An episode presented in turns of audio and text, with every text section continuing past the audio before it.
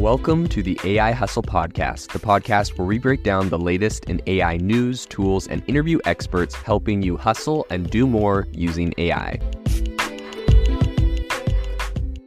If you've been following the podcast for a while, you'll know that over the last six months, I've been working on a stealth AI startup. Of the hundreds of projects I've covered, this is the one that I believe has the greatest potential. So today I'm excited to announce AI Box. AI Box is a no code AI app building platform paired with the App Store for AI that lets you monetize your AI tools. The platform lets you build apps by linking together AI models like ChatGPT, Midjourney, and 11 Labs. Eventually, we'll integrate with software like Gmail, Trello, and Salesforce so you can use AI to automate every function in your organization. To get notified when we launch and be one of the first to build on the platform, you can join the waitlist at AIbox.ai. The link is in the show notes. We are currently raising a seed round of funding. If you're an investor that is focused on disruptive tech, I'd love to tell you more about the platform. You can reach out to me at jaeden at aibox.ai. I'll leave that email in the show notes. Today on the podcast, I want to talk about a very interesting company that I have actually covered in the past, and it's called Humane. And the reason why Humane, I think, is making so many waves is that it's a hardware startup. And a lot of times when we talk about AI and the implications of AI, we're talking about a lot of different software startups, right? Different AI models that do different interesting things. And Humane is taking a slightly different approach where they're actually creating a hardware product, which is kind of like a little puck that you put into your pocket of your shirt. It's got a little camera, it's got a little projector. Um, it uses AI to do a lot of different things. Um, you know, in the past, we saw a demo of it at during a TED talk, um, but we've gotten a bunch of new information about this um, it's called the AI Pin. They did a press release. We got some new information about it. And I think really interestingly, we learned about, you know, who's behind it um, from a development side and also from an investment side. And I think this is important because of some of the features that this is this AI is planning on doing. So today on the podcast, I'm going to cover all of that um, and tell you a little bit more. So without further ado, let's jump into it.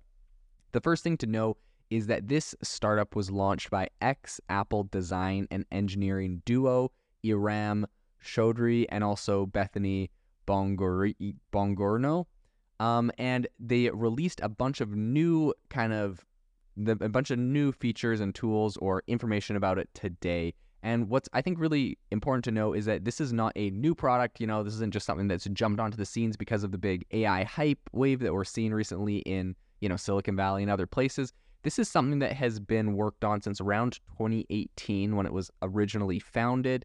Um, and they essentially kind of unveiled this and they were bringing a whole bunch of ex Apple employees on to this team um, that originally were responsible for iPhones, you know, touchscreen keyboard and a lot of different um, tools, including, you know, iCloud and Apple Pay and Home and some other things. So, you know, it has a pretty solid team coming from Apple. Um, when you look at their marketing stuff and the, how they're talking about what they're doing, you definitely get Apple vibes from the whole thing.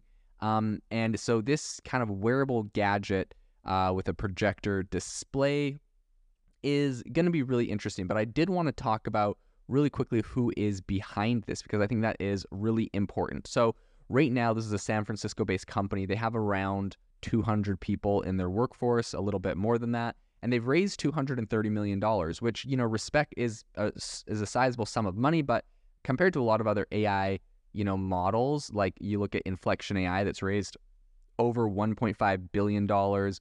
Um, of course, that's the second highest, so it's hard to compete with that. But I think this 200 million range is where we see actually a lot of other AI startups. So this is a pretty solid place, and they're getting their money from um, Salesforce CEO Marc Benioff, Kindred Ventures, SK Networks, LG Technology Ventures, Microsoft, Volvo Cars Fund, or Volvo Cars Tech Fund, Tiger Global, Qualcomm Ventures, and OpenAI's CEO and co-founder Sam Altman. So this is important because of what they're planning on integrating with this uh, technology.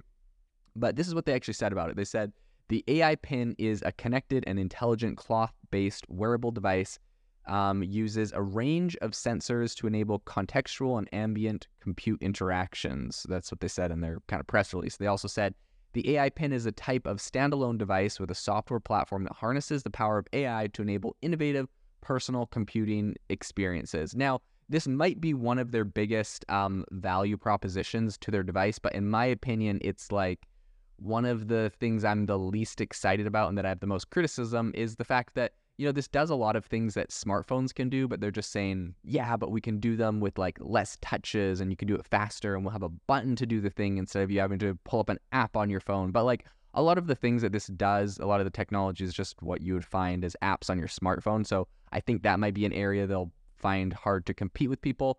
Um, but they're, but I guess their whole approach to this is that, you know, this thing doesn't have a screen. And so it's, you know, not supposed to get in the way of your life. You're not supposed to be like interacting with this on your phone all the time. It's just meant to be like a tool to help you do a, a number of different tasks. So it would kind of pull away all their marketing jargon that they say, essentially, assuming that all of their claims are actually going to work the way they say they are. This is going to be able to do a lot of um, tasks, including voice commands um, that they'll be able to activate voice commands with a tap.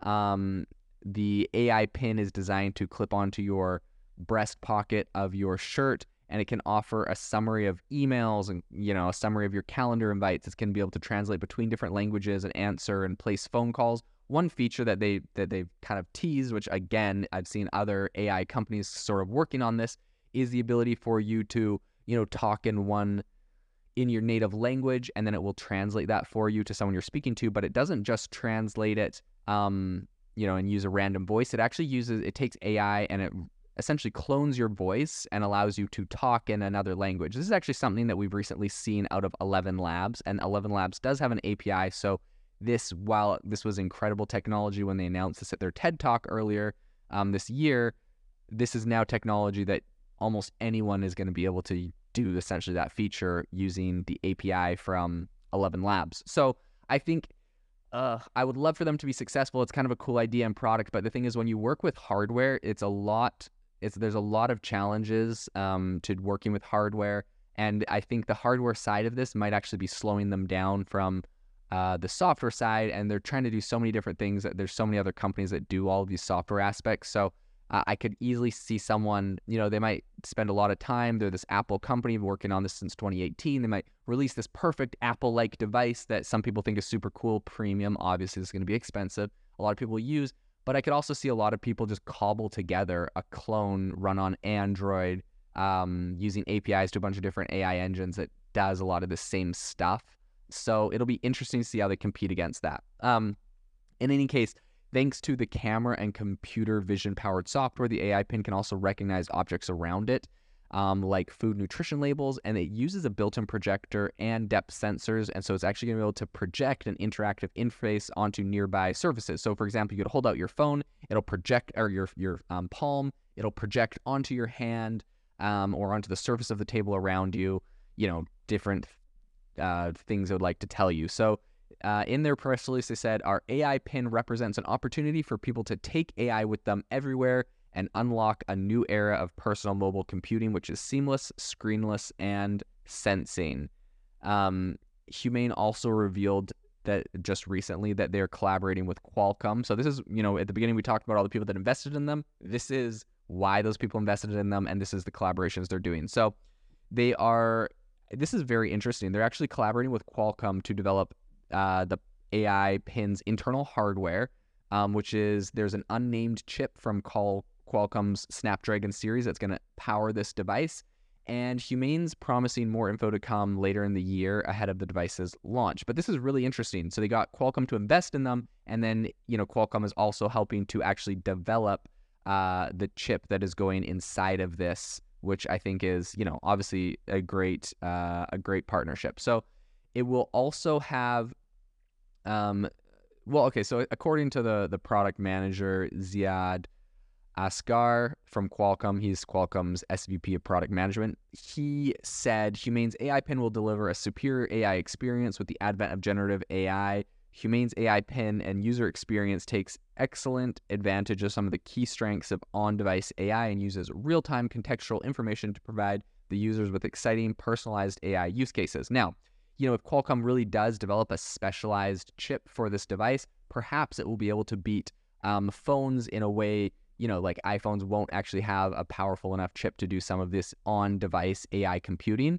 right? So, I mean, even if you're looking at something like 11 Labs, a lot of times this is being computed by 11 Labs you know, cloud infrastructure and you're getting an API to that. And so if you wanted this thing to be really conversational and uh, repeat what you said immediately, 11 Labs might have a leg there. Maybe this will be faster. So maybe that's another benefit they have. They've also announced partnerships with SK Network and Microsoft to bring its platforms and services to market. Microsoft's going to be supplying their cloud processing power, and SK Networks is going to be handling their distribution. Um, they also have a collaboration with OpenAI to integrate some of OpenAI's tech into their device, whatever form that ends up taking. I'm not 100% sure. And LG is also working with Humane on the research and development of this entire uh, project um, and for the next phase of its product lifecycle, as well as helping them adapt their tech to smart home devices, which is really interesting. Then, of course, they did get an investment from Volvo, um, and Volvo is teaming up with them to kind of collaborate on some potential automotive industry offerings, right? So perhaps they'll integrate this into different Volvo vehicles or other things, which I think will be very interesting. So, Humane is definitely a company to watch. Uh, they have a very solid team. They have some very solid and serious backers. Um, so I think they have a you know a really high chance of being able to succeed given all of the resources and what they're building. But I do think they're definitely going to have to answer the question of how do they compete against APIs to standard software and just to all of the power and apps that we have on our phones today. If you are looking for an innovative and creative community of people using ChatGPT, you need to join our ChatGPT creators community. I'll drop a link in the description to this podcast. We'd love to see you there where we share tips and tricks of what is working in ChatGPT. It's a lot easier than a podcast as you can see screenshots, you can share and comment on things that are currently working. So if this sounds interesting to you, check out the link in the comment. We'd love to have you in the community. Thanks for tuning in to the AI Hustle podcast. If you could do us a massive favor, we would really, really appreciate it if you could leave us a review wherever you get your podcast. This helps people find the podcast, it helps people know this is a good place to go, and we would really, really appreciate it as it helps us continue to bring on incredible guests and share incredible content for you to listen to.